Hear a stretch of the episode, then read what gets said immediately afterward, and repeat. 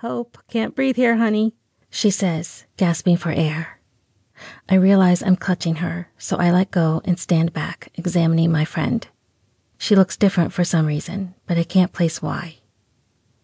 Grace and Emma briefly turn in our direction and smile before continuing their heated debate about whether Rick, Emma's longtime boyfriend, will ever pop the question.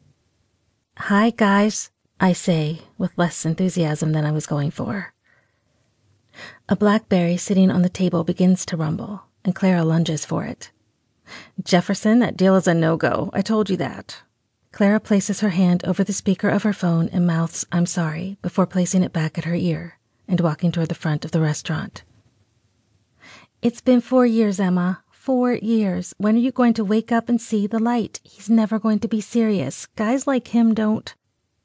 "You're just looking for reasons to hate him, Grace. He doesn't need to marry me for me to know he loves me." Hi? I say again, my voice cracking. I nervously pick up a glass of water from the table and gulp almost all of it down, trying to soothe the panic that gurgles inside of me. They both turn to me and say in unison, "Hi, Hope," before turning back to face each other. I shrug my shoulders and pick up the menu. Everything is so expensive here, and I suddenly feel angry and agitated. The old me would have loved coming here. Feeling the blood rush to my face, I try to hold back the tears that threaten to spill from me. "Sorry, guys, opposing counsel is being such a dick about this deal." Clara places her hand on mine and smiles, before nodding in the waiter's direction. "We're ready now," she says to him. Ready for what? I look at each of them directly in the eye. They all know I don't like surprises, and this quite possibly could be the worst day for them to spring one on me. "You aren't acknowledging my—" I lean in closer and whisper, "You know what, are you?" Before they have time to answer, I see, out of the corner of my eye, a group form near the side of the restaurant. The leader of the pack is carrying an oversized cupcake, and with one quick nod from him, his entourage begins to clap as they make their way over to our table.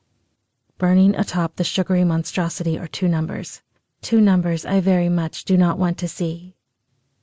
They sing "Happy Birthday," but not the way the song is supposed to be sung, but their own horrific rendition of it. My lungs constrict and my breath is paralyzed. I shake my head, and the ferocious whoosh whoosh of blood raging through my body drowns out everything. I see them mouthing the words, hands clapping, and people standing and smiling. I have two options: faint or run away. I choose the latter. I'm thankful the restroom is just outside our private dining room and run into it, slamming the door behind me and locking it. Quickly, I run up and down the length of the room, pressing on all the stall doors, confirming that I am indeed alone, before collapsing onto the floor in pain. The floodgates open, and the sadness comes pouring out from me. I give up the act and allow myself the opportunity to wallow in misery. My sobs are loud and hysterical, and I almost don't notice the pounding on the bathroom door. "Hope, are you okay? Please come out." It's Emma, and I don't want her to see me like this. "I'm sorry," I mumble, reaching for a nearby roll of toilet paper, pulling the scratchy cloth up to my face. "Hope," she whispers softly through the door, "please let me come in. We don't have to talk, but I can't bear the thought of you being upset and alone. Please?" Her voice is cracked, and I can tell she, too, is fighting back tears of her own. Emma and I have been through a lot together. Out of the four of us, we have known each other the longest, and I think back to when I met her in elementary school. If you had asked me then if I thought we would be best friends all these years later, I would have laughed in your face. We were both 5, and in Mrs. McCollum's class.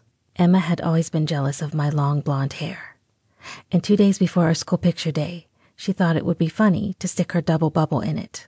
This, of course, resulted in my mother chopping almost all of my hair off, and consequently my worst school picture ever. "You know I still hate you after all these years," I say, laughing through my tears. Using what little energy I have left, I pull myself up and walk over to the bathroom door. Taking a deep breath, I unlock it. Emma is holding a tray with a box of